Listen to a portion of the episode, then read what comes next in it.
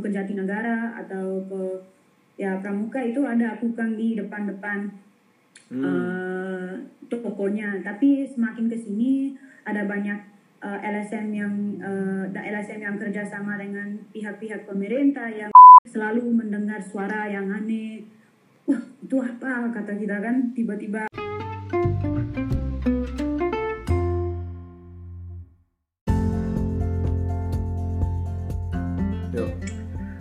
Halo teman-teman Abars, terima kasih sudah dan masih berkunjung ke kanal kita.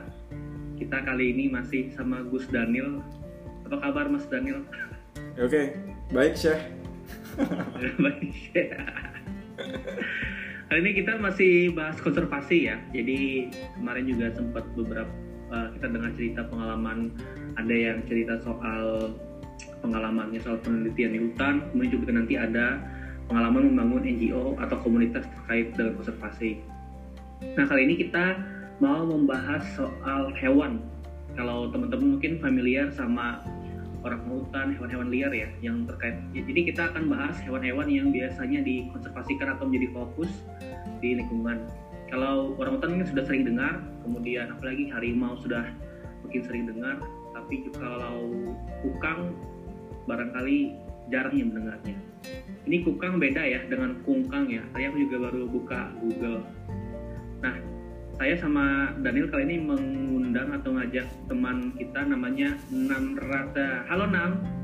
Hai. Halo. Hai. Makasih ya sudah mau main-main dan ngobrol sama kita ya Nam ya. Jadi terima kasih ya. Iya. Untuk podcast ya, untuk membuat podcast ini. Oh, iya. Tersanjung. Jadi tersanjung ya. Jadi Nam Rada ini peneliti kukang dan banyak juga yang ditelitinya. Juga ada sekarang juga lagi neliti ini ya namanya hutan kerangas ya. Iya. Vegetasi hutan ya. Tapi kali ini kita akan fokus bahas kukangnya. Oke. Jadi Nam, mungkin boleh cerita ke teman-teman yang mendengarkan ini, kukang itu hewan yang seperti apa sih? Kamu bisa ceritain. Ini kan audio ya, supaya orang bisa membayangkannya. Oke, ya. Emang dulu saya peneliti kukang, sekarang agak sedikit shift ke lebih ke habitat sama landscape. Tapi untuk hampir 7 tahun ya saya fokus kepada satwa liar itu namanya kukang. Kukang itu primata. Banyak orang pikir itu apa ya, karena itu lucu, tidak kelihatan kayak monyet biasa dan atau tidak kelihatan kayak orang hutan. Apakah kenapa itu mirip panda? Banyak orang tanyakan itu. Yeah. Padahal kukang itu primata. Dan itu bisa dibilang dengan bahasa cukup dasar ya primata yang kuno. Dan primata ini masuk ke dalam kalau teman-teman tahu taksonominya, primata itu kukang itu masuk ke dalam subordo Strepsirin. Nah, Strepsirin itu ada beberapa primata lain, kayak seperti kukang, ada muantibo, ada poto, ada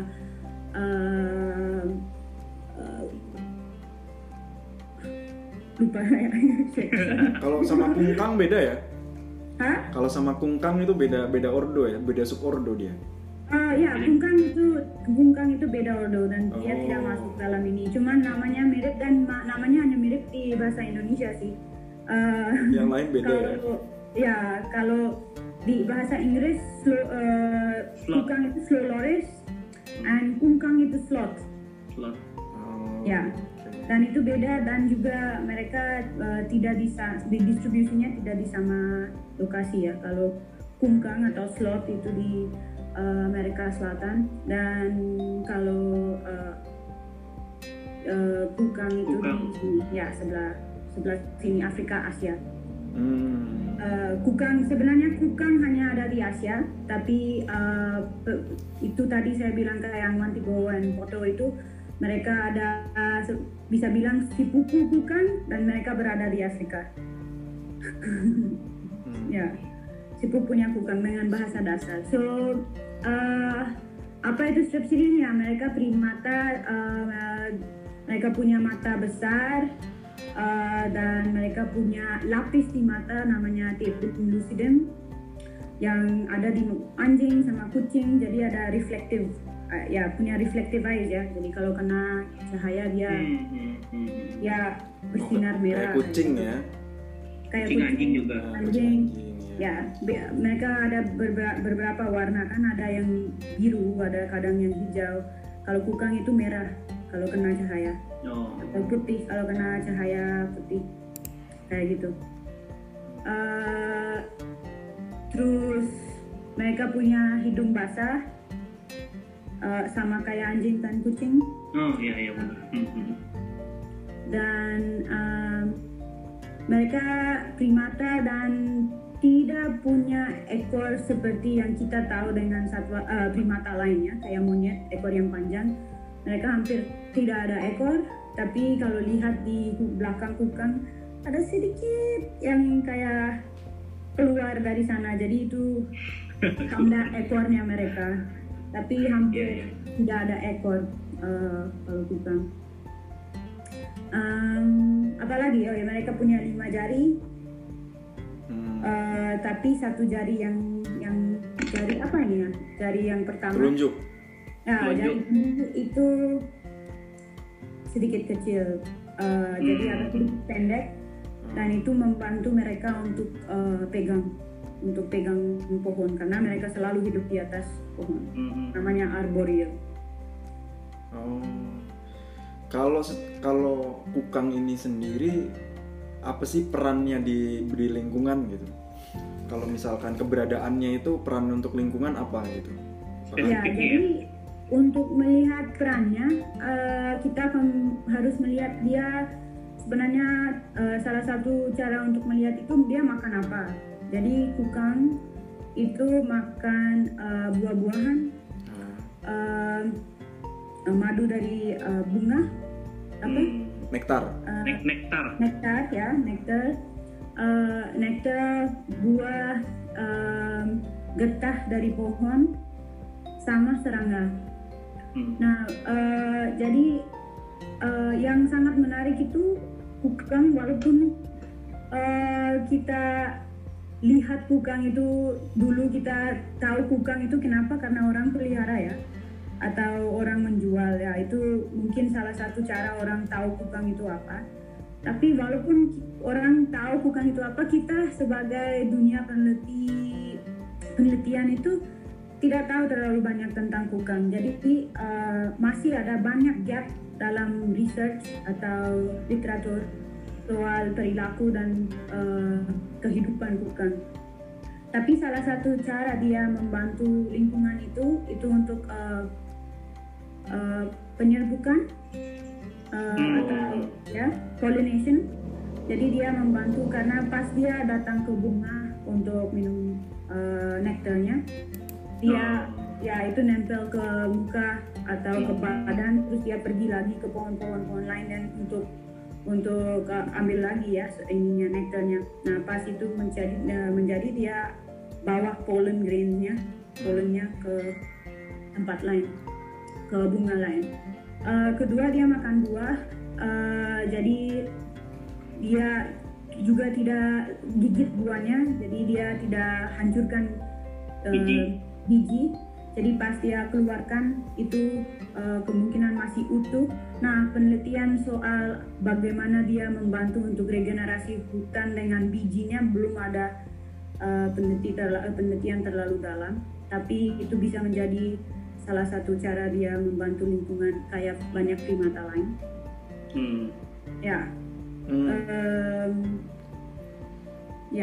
Dulu aku itu pernah tahu kukang itu gara-gara kukang itu, kalau di Jawa ya, Jawa itu pernah punya kepercayaan, kalau nggak salah nih, aku kalau salah ingat.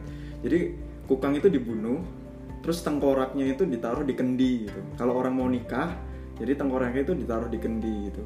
Tapi Kalau nggak salah itu juga di daerah-daerah lain tuh kukang itu juga punya dipercaya untuk apa gitu kalau nggak salah. Iya. Itu kenapa kalau kukang bisa seperti itu ya namanya? Ya, kukang itu sebenarnya banyak mitos yang terikat dengan kukang dan tidak tahu kenapa khususnya kukang ya, tapi bisa jadi karena dia nokturnal. Nah, itu sangat sangat jadi kaitannya mistis ya.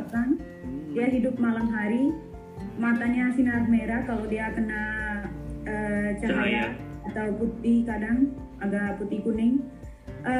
Jadi kemungkinan itu diasosiasi atau diikat dengan sesuatu yang mistis, yang aneh dan itu banyak mitos seluruh Indonesia sebenarnya, di beda daerah itu berbeda. Jadi kadang itu tulang atau tengkorak yang digantung, ada juga di tempat di Jawa Barat tulangnya diambil terus buat santet, kubur dalam tanah untuk merugikan orang lain. Itu benar tuh. Ya. Terus minyak kukang itu, minyak dari dalam organ kukang itu diambil untuk pelet, secara untuk peletin orang. Nah itu semuanya mitos dan itu tidak sebenarnya nyata. Tapi sebenarnya ancaman juga kepada kukang karena kepercayaan ini ada dua sih. Kepercayaan ini bisa jadi ancaman, tapi juga ada beberapa daerah di Indonesia di mana mereka bilang itu sial. Jadi jangan disentuh, jangan ditangkap, jangan di apa-apa. Oh, ada juga kepercayaan seperti itu ya? Apa? Ada juga kepercayaan seperti itu yang jangan disentuh. Iya. Gitu. Oh. Jadi ada juga yang bilang sial, enggak usah diapa-apain, biarin aja. Ya, jadi jangan disentuh, kalau disentuh, kita kena sial. Jadi itu juga ada. Jadi ada dua cara itu ada dampaknya kepada kukang. Satu, sangat positif karena orang itu tidak mau apa-apain dengan kukang kegiatan. Kedua, ya pasti jadi ancaman kalau ya ada banyak peminat untuk hal-hal yang tidak sebenarnya nyata ya, atau tidak ada bukti bahwa benaran itu membantu. Kalau di luar Indonesia ada nggak mitos-mitos soal kukang juga ya? Ada juga mitos-mitos di luar Indonesia ya, karena saya tidak fokus banyak pada kukang di luar Indonesia itu, saya juga kurang paham apa mitosnya. Tapi yang saya tahu pasti itu seperti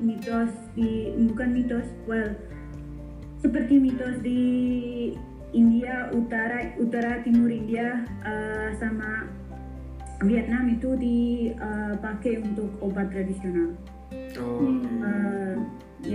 So dibunuh kukang juga dan dijual beberapa body part untuk obat tradisional yang dalam tubuh. Oke. Kita ini ancaman juga empedunya diambil ya. Kalau ini Nam, kita kan mungkin teman-teman yang awam mendengarkan kan mereka bingung kenapa sampai diadakan kegiatan penelitian untuk kukang itu. Kan juga tadi 7 tahun ya kamu tadi neliti kukang ya katanya. Nah, terus kenapa sih ada penelitian kukang dan seperti apa proses atau kegiatan penelitian kukang itu? Mungkin kita sudah tersentuh masalah kenapa masalah soal kenapa ada penelitian kukang. Kenapa ada? Satu, karena kukang itu salah satu primata yang kalau sekarang sudah mulai membaik, tapi dulu atau berapa tahun lalu itu salah satu primata yang paling yang paling besar dijual di pasar di Indonesia.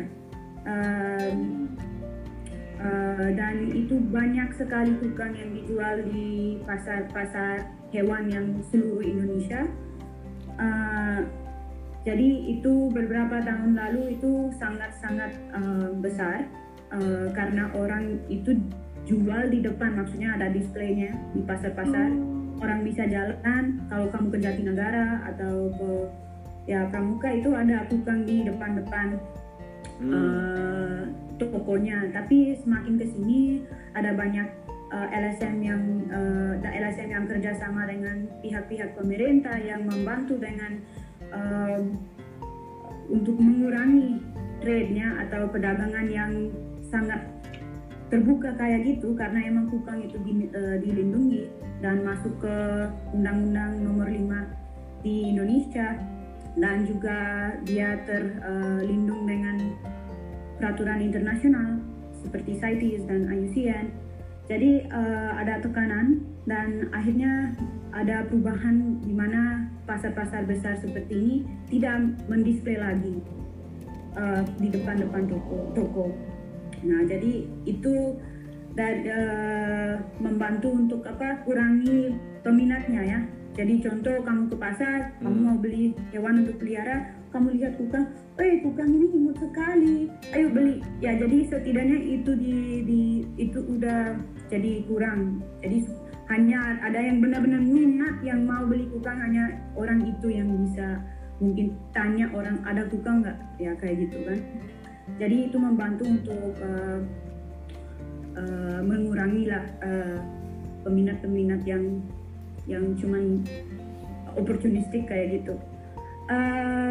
Terus kedua itu perdagangan pas ada booming internet di Indonesia dan Facebook dan yang lain, itu social media yang booming di Indonesia, itu perdagangan itu lari ke online platform. Yeah. Jadi pasar-pasarnya berkurang, kan semuanya lari ke online. Pasar online di Facebook terutama ya, di mana ada banyak grup-grup jual hewan. Nah, itu menjadi salah satu alasan kenapa kita perlu peneliti, karena tetap ada perdagangan kukang. Sedangkan itu sudah dilindungi di kukang tiga, ada 1, 2, 3, 4, 5. Ada 9 spesies total dan ada Nycticebus kukang, Nycticebus lirik, Nycticebus Jawa, Nycticebus Menakensis, Nycticebus. Waduh. Ini ada ujiannya nanti. Ujian menyebutkan 7 spesies kukang nanti. Di akhir kita ditanya. Ya. Di mana? Oke, saya nanti sebut kukang, apa ya yang tadi saya mau bilang? Ya, semua kukang ini dilindungi dan juga ada beberapa spesies yang terancam, hampir terancam punah ya, maksudnya critically endangered. Dan itu the Jawa flowloris, di kukang di Jawa itu terancam punah, sedangkan yang lain itu terancam atau vulnerable. Jadi itu sangat penting kita melakukan penelitian untuk tahu kukang itu seperti apa. Dan kenapa sih banyak yang berdagang dan bagaimana ada perdagangan dan semua, untuk membantu dari sisi situ. Dari sisi lain, contoh dulu saya terikat dengan yayasan, namanya Yayasan IAR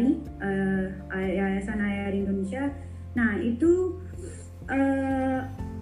mereka pas ada tindakan di pasar, jadi mereka mendapat kukang sebagai sitaan ya, kepada rehabilitation centernya. Terus ada banyak kukang yang numpuk dalam rehabilitation center yang nunggu untuk kembalikan ke alam liar lagi. Disitulah peran peneliti seorang peneliti atau penelitiannya, karena kita harus tahu kukang perlu apa di alam liar, kukang seperti apa di alam liar, bagaimana kita bisa melepaskan kukang ini supaya dia bisa hidup di alam lagi. Apa yang kita perlu kasih, melakukan dan latih dalam rehabilitasi supaya pas kita melepaskan dia kembali ke hutannya, dia bisa tahan hidup dan dia bisa berkembang lagi. Dan juga hutan seperti apa yang kita harus lepaskan dia. Nah, itu semua pertanyaan-pertanyaan juga membantu dengan sisi ini. Jadi penelitian itu bukan hanya perilaku saja, tapi ada beberapa tipe penelitian yang bisa membantu masalah kukang dari perdagangan sampai pelepasan.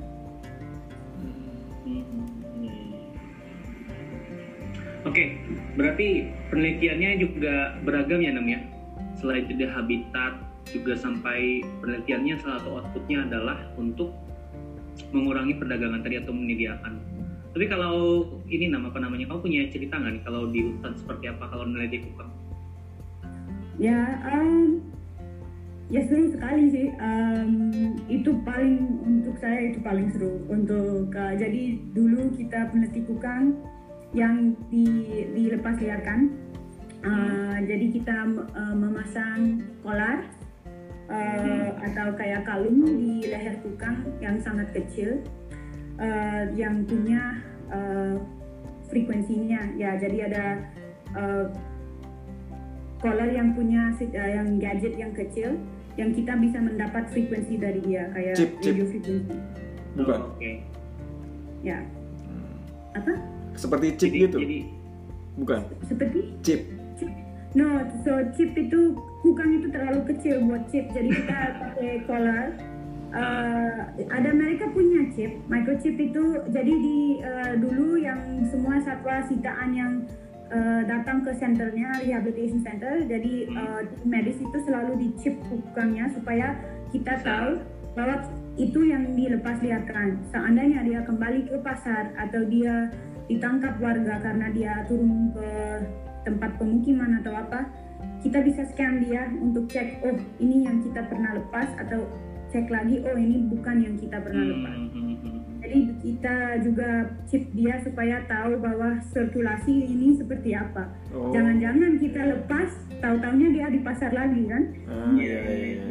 Ya, jadi itu salah satu yang dilakukan dulu juga untuk untuk seperti identifikasi individu. Tapi yang untuk monitoring itu biasa sekolah dan itu seperti kalung yang dipasang di leher, dan itu ada seperti kayak radio kecil yang memberikan kita sinyal karena kita menggunakan antena sama receiver, dan di situ kita kasih kode untuk kolar itu. Jadi setiap kolar punya kode lain. Kayak kita di radio, kita mau dengar radio channel ini atau channel ini kan kita frekuensi. Frekuensinya. Sama seperti itu, setiap kolar punya frekuensi yang khusus. Jadi kalau kita mau cari kukang A ini, kita ganti kode frekuensinya di receiver kita, terus kita mendengar pakai antena. Oh gitu, canggih juga ya. Ya, jadi antena itu kasih kita arahnya kukang ini di mana, sedangkan ini receivernya kasih kita suara. Jadi dari suara kita bisa tahu apakah kita dekat atau jauh.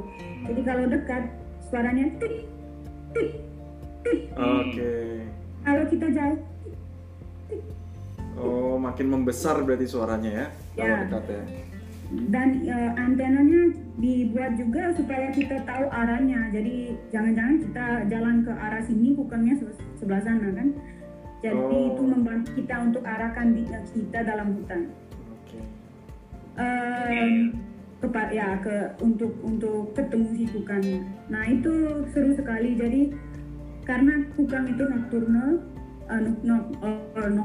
di bahasa Inggris, dan dia hidup malam hari, siang hari dia tidur.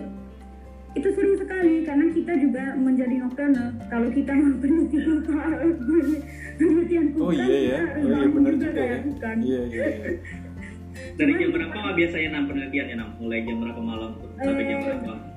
Jadi kukangnya bangun sekitaran jam 5 jam 6 ya, karena dia mataharinya tenggelam, dia langsung sudah mulai bangun, mulai olahraga, namanya grooming.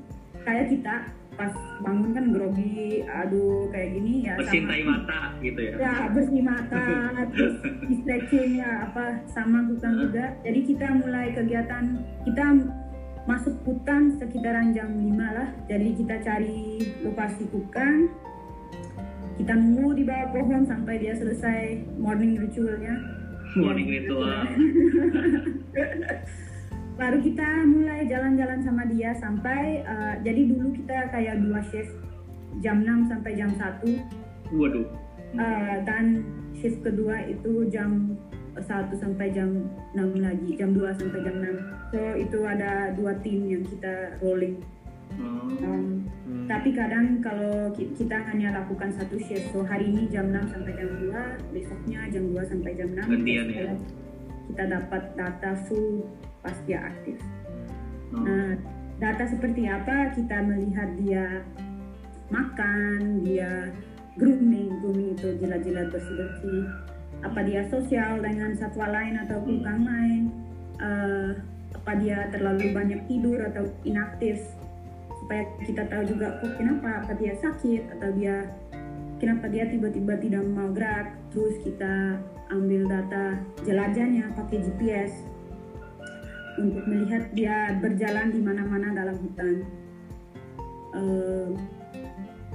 Dan kalau dia lagi kawin atau tidak, dan hal-hal kayak gitu soal perilakunya. Dan juga tulis dia makan apa, jenis pohon atau jenis makanan. Itu hutan mana aja, Nam? Dulu ada kukangnya di Indonesia. Oh, di Kalimantan, di Jawa, di Sumatera. Luas ya persebarannya ya? Ya luas, jadi di tiga pulau ini. Pulau besar. Yang ya. paling dekat terancam punah yang mana? Sumatera, Jawa atau Kalimantan? Yang Jawa. Jawa. Ya paling terancam punah ya, yang critically endangered itu Jawa Flores. Karena hutan juga udah tipis ya di sini. Hutannya juga tipis. Pasar-pasar besar di situ, pusat untuk perdagangan, jadi ya banyak ancaman. Padahal kita melihat dengan kegiatan kita monitoring dan pelepas liaran, kita melihat dan survei awal untuk lihat potensi untuk pelepas liaran di mana. Kita melihat di kukang itu bisa tahan hidup dengan baik. Yang kukang liar di habitat-habitat yang tidak harus alami banget, yang kebun orang, kebun-kebun kayak kebun buah, ya tahan hidup sangat kayak sekunder ya, hutan sekunder, ya bisa tahan hidup dengan baik juga. Karena di situ ada banyak potensi buah dan banyak potensi getah, dan karena ada banyak buah serangga juga. So itu dia bisa tahan hidup sangat baik sekali. So dia tidak perlu hutan yang sangat alami banget untuk itu, tapi dia perlu itu juga. Bukan hanya itu, tapi harus ada dua-dua. Ya harus ada itu. Oke, Nam, ini sudah kita cerita soal kukangnya ramai juga ya. Sekarang kita mau kepoin soal kamu ya. Kamu seperti apa? Jadi kan kalau kita ngomong soal hasil penelitiannya kayaknya kurang afdol ya kalau nggak membahas orang yang nelitinya kan. Siapa tahu yang dengerin nanti mau jadi peneliti kukang kayak kamu kan. Betul. Ya. Jadi ceritanya gimana?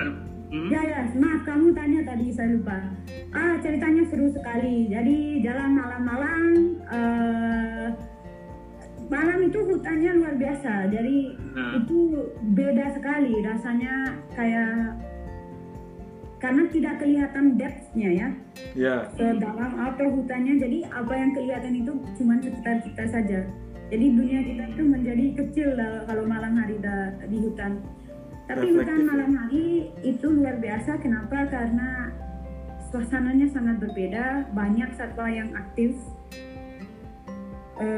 dan lagi cari mangsa dan lakukan banyak kegiatan. Jadi selalu mendengar suara yang aneh. Itu apa? Kata kita kan tiba-tiba, atau kita duduk diam untuk makan snack atau minum kopi sebentar. Tiba-tiba ada suara dari belakang, suara dari depan. Itu apa? Karena kita nggak bisa lihat. Suara orang nangis, pernah nggak suara orang nangis? Apa? Suara orang lagi nangis. Jangan, nggak ada yang mau jadi berarti aman ya, hutan aman, dan itu seru. Tapi ya itu karena kita banyak kan pakai telinga, karena malam hari kita manusia ya, terbatas ya, kurang indera matanya ya kurang, jadi kita banyak pakai telinga. Dan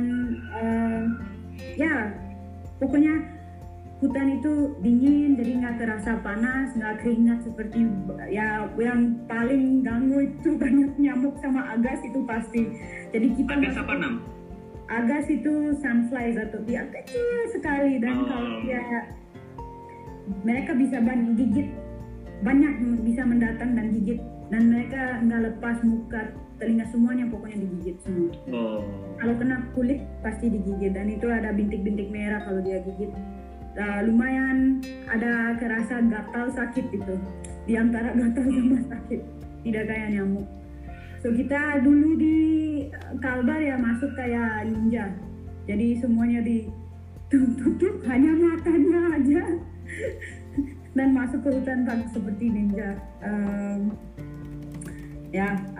Kita bawa hammock kadang-kadang ke hutan malam hari supaya kita pas istirahat kita letak hammock, duduk bikin kopi, terus kembali lagi follow kukan. Kita ketemu banyak burung yang tidur, banyak sekali musang. Bukan banyak sekali tapi ya sering ketemu musang, burung hantu.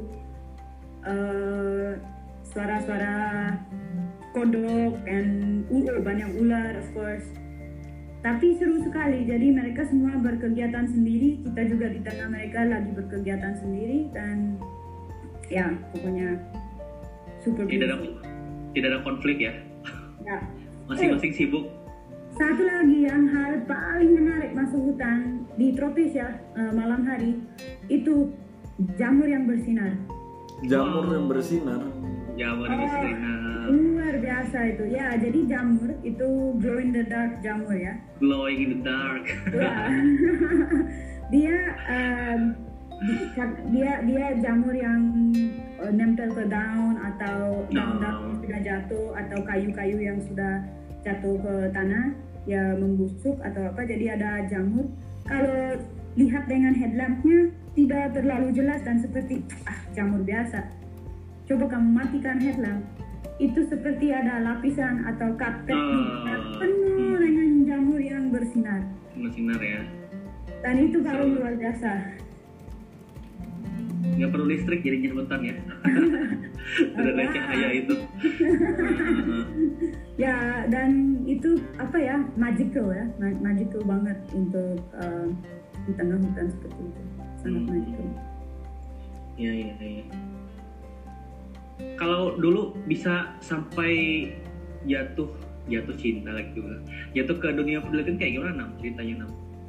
Saya bisa kerja kayak gini. Saya emang dari dulu mau lakukan sesuatu terhadap satwa liar ya.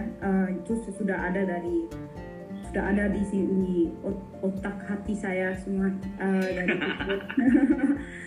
Cuman waktu itu kan saya belum tahu arahnya kemana. Nah terus pas saya S2 itu saya ambil S2-nya dengan perilaku sama kesejahteraan satwa. Nah di situ saya nekat, saya sangat mau lakukan sesuatu dengan satwa liar dan sesuatu di Asia, karena untuk saya kita yang paling Asia, Afrika dan Selatan Amerika yang kaya banget dengan satwa liar, tapi juga masalahnya juga kita punya banyak terhadap satwa liar dan lingkungan. Jadi saya tahu saya mau menjadi seorang peneliti untuk konservasi. Jadi bukan peneliti hanya karena saya penasaran, tapi penting bahwa apa yang saya lakukan itu bisa membantu.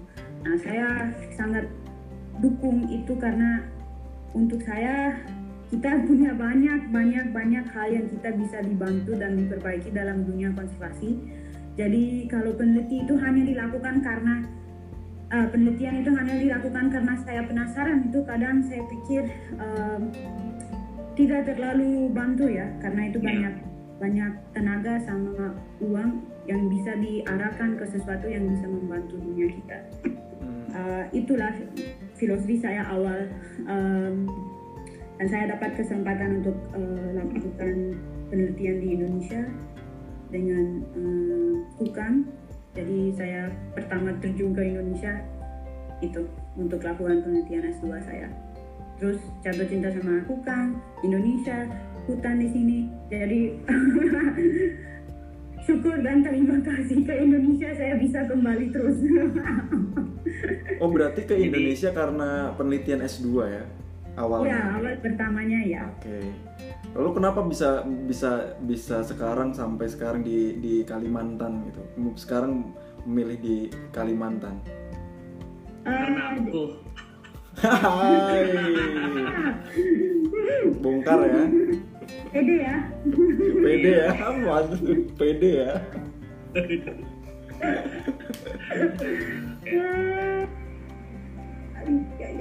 Setelah saya lakukan penelitian bukan untuk lama, saya pikir lagi bahwa saya mau meluaskan sedikit ilmu satu, dan juga saya mau melihat masalah konservasi yang lain karena beda sifat ya, jadi tidak fokus ke spesies doang, satu spesies doang, tapi lebih untuk lihat apa sih masalah dengan dalam dunia konservasi lain itu seperti apa. Dan Kalimantan itu pulau yang sangat menarik untuk menjadi kayak tempat untuk melihat banyak kesempatan untuk konservasi dan juga untuk belajar soal banyak hal karena cukup kompleks di sini. Jadi saya untuk itu saya pikir ya, itu langkah paling baik untuk saya dalam dalam dunia penelitian. Ya, langkah paling baik untuk saya di jalur saya dalam untuk menjadi peneliti itu aja. Tapi Nam, kalau misalkan di Jawa, khusus untuk misalkan banyak hewan yang memang terancam punah kan di Jawa, termasuk kukang ini kan. Apakah jumlah peneliti ya kan di Jawa ini juga sama banyaknya atau lebih banyak atau malah jauh lebih sedikit daripada yang Kalimantan? Karena kan deforestasi di Jawa ini kan tinggi kan, malah hampir nggak ada hutan gitu. Sedangkan di Kalimantan masih luas walaupun deforestasi juga tinggi gitu. Ya, saya pikir Kalimantan luas, tapi rate of deforestation sekarang saat yang kita bicara ini itu luar biasa. Dan sedangkan Jawa itu sudah bukan sekarang yang terjadinya, itu sudah terjadi sangat jauh sekali, lama sekali. Karena ya deforestasi yang rate yang kita melihat sekarang dan kita bisa berperan untuk konservasi sekarang itu adalah ya contoh di Kalimantan karena itu ada kondisi now ya. Kalau di Jawa agak sedikit berbeda, tapi Jawa itu pusat untuk peneliti ya, hampir semua universitas paling besar di Indonesia berada di Jawa. Banyak sekali penelitian dan peneliti yang masih ada fokus kepada Sumatera, Jawa, dan juga Kalimantan. Tapi jadi ada banyak sebenarnya di Jawa. Cuman apa yang bisa digerak untuk saat ini dan kemungkinan bisa ada dampak positif ya adalah dalam Pulau Kalimantan atau Sumatera ya, karena sekarang menjadi masalahnya atau konfliknya. Kalau misalkan sebagai seorang perempuan di dunia penelitian, apalagi yang tadi kamu cerita malam-malam harus ke hutan gitu kan, kalau meneliti kukang yang hewan nokturnal gitu kan, sebagai seorang perempuan apakah ada hambatan-hambatan tertentu gitu sebagai waktu meneliti? Itu patah hati ya Nam? Patah hati hambatan nggak Nam? Patah hati hambatan nggak buat melakukan penelitian? Patah hati? Jadi lanjut. Dia mau kepedean lagi tuh. Itu pertanyaan bagus dan bagus untuk saya karena I don't know ya, mungkin standpoint saya agak sedikit berbeda atau I don't know. Jadi saya tidak hampir kalau saya di hutan sama teman-teman biasanya saya kalau harus bilang perempuan laki itu saya hampir selalu perempuan sendiri dalam timnya. Semua tim itu cowok laki-laki. Tapi dari dulu saya tidak cara saya itu bukan saya sengaja ya, tapi saya tidak membedakan di antara laki sama cewek kayak gitu. Jadi saya tidak pernah merasa kayak saya perempuan, saya harus begini. Saya tidak pernah, untuk saya kita tim, mau saya perempuan, laki, apa, saya sama. Kamu sama, saya sama. Jadi nggak ada hambatan khusus karena gender gitu ya? Si akhirnya kita attract atau kita attract? Menarik? Ya bisa. Ya. Kita attract apa yang kita mau ya. Kalau saya itu sesuatu yang diajarin orang tua saya. Kalau saya attract bahwa saya cewek harus perhatikan saya, harus lihat kalau saya nyaman atau tidak, atau berarti saya mendapat perhatiannya dari timnya seperti itu. Tapi kalau saya bilang kita sama, kita satu, ayo kita kamu laki atau saya cewek nggak ada bedanya. Kalau kamu bisa jalan, saya bisa jalan. Ya saling membantulah. Kalau saya nggak bisa lakukan sesuatu, bantu saya. Kalau kamu nggak bisa lakukan sesuatu, saya bantu kamu, kayak gitu. Jadi untuk saya tidak pernah kerasa, oh namanya cewek ini, it's all like kita equal. Malah kadang saya pikir setelah mereka beneran pikir saya cowok. Yang saya bisa bilang masalah cewek atau cowok itu cuma ada satu, dan itu bisa diandalkan. Harus pakai cara ya. You have to find ways. You have to find your own way, kayak gitu. Jadi yang saya lihat itu kadang karena cewek, dan kadang kalau punya posisi untuk leading timnya, dan semuanya cowok, dan itu pun kalau lebih tua dari saya, contoh semuanya laki-laki lebih tua dari saya, itu kadang saya melihat frictionnya, karena itu kembali lagi ke budaya di sini atau di India juga sama. So untuk saya itu tidak asing, bukan budaya asing untuk saya. Kadang itu ada seperti, kok dia yang bilang kita kayak gini ya, atau apa, maksudnya kok dia cewek, dia muda, apa, apalagi kita laki, kita tua, ada kayak gitu kan. Harus jujur banget. Nah itu sebenarnya bisa dikendalikan ya. Itu ada harus pakai cara bagaimana bisa masuk di situ. Dan itu untuk saya, kalau kamu bisa hormati budaya dan tidak lawan budayanya, itu ya, kalau lawan nggak bisa apapun, karena budaya itu emang ada, mau gimana, mau lawan terus nggak akan dapat apapun. Tapi bagaimana itu untuk ambil terus dibuat sesuatu yang ada benefitnya kedua-duanya, saya pikir itu cara paling bagus. So itu aja sih masalah kalau perempuan di lapangan. Tapi saya tidak suka membedakan ya cowok sama cewek. Apa sih cewek nggak bisa? Bisa kok, bisa. Bisa, semuanya bisa aja. Kalau kita bisa melahirkan apa, naik gunung atau jalan di atas batu atau kayu, itu gampang. Iya, tadi maksudnya Daniel itu kalau secara di lapangan nggak ada tantangan kan, kita maksudnya nggak ada masalah karena dia perempuan tuh alhamdulillah ya, maksudnya jadi kita juga betul mensyukuri itu gitu. Jadi maksudnya supaya teman-teman nanti yang mendengarkan, kalau ada yang perempuan mau jadi peneliti juga punya contoh nih dari Nam buat jadi peneliti. You just have to be strong and semua cewek strong ya. Kita harus tahu kita strong, itu aja. Jadi jangan dipikir dari awal bahwa saya perempuan. Betul. Itu bukan weakness-nya kalau kamu perempuan. Oke, Nam, ini nggak terasa ya sudah hampir 1 jam kita ngobrol soal konservasi, Nam. Aku mau nanya, Nam, kalau dari Nam pribadi sebagai seorang konservasionis, apa sih harapannya untuk dunia konservasi baik di Indonesia maupun di dunia apa yang saya harap dari konservasi ya? Berat sekali pertanyaan.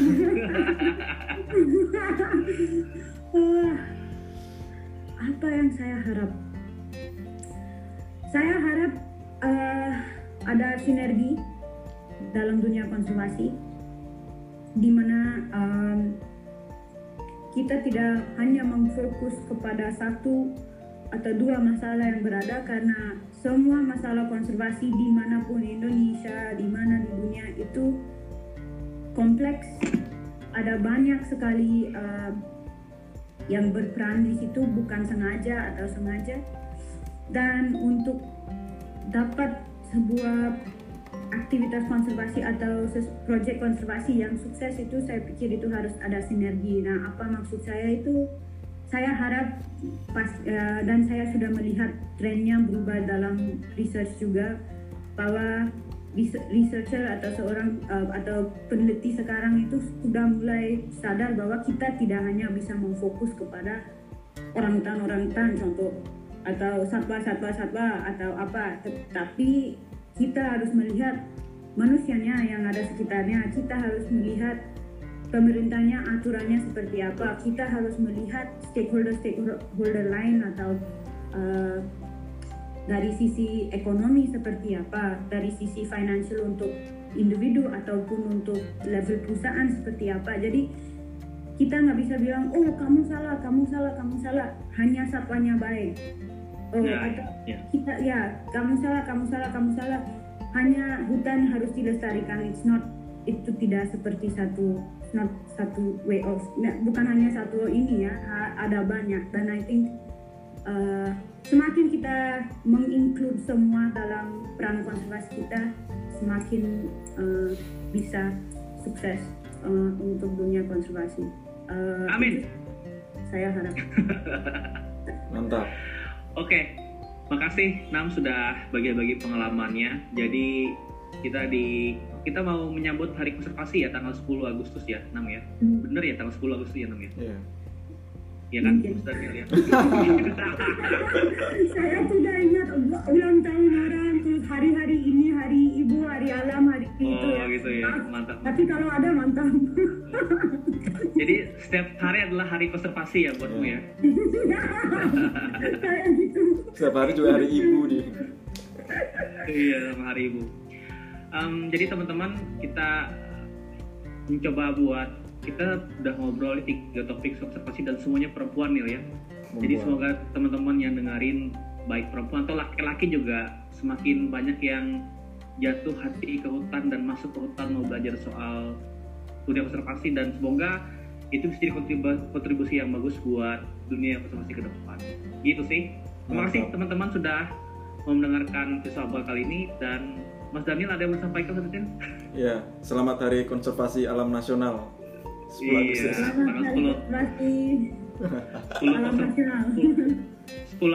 ya. 10 Agustus. Di beberapa waktu lagi. Oke, terima kasih teman-teman sudah menonton. Sampai jumpa lagi.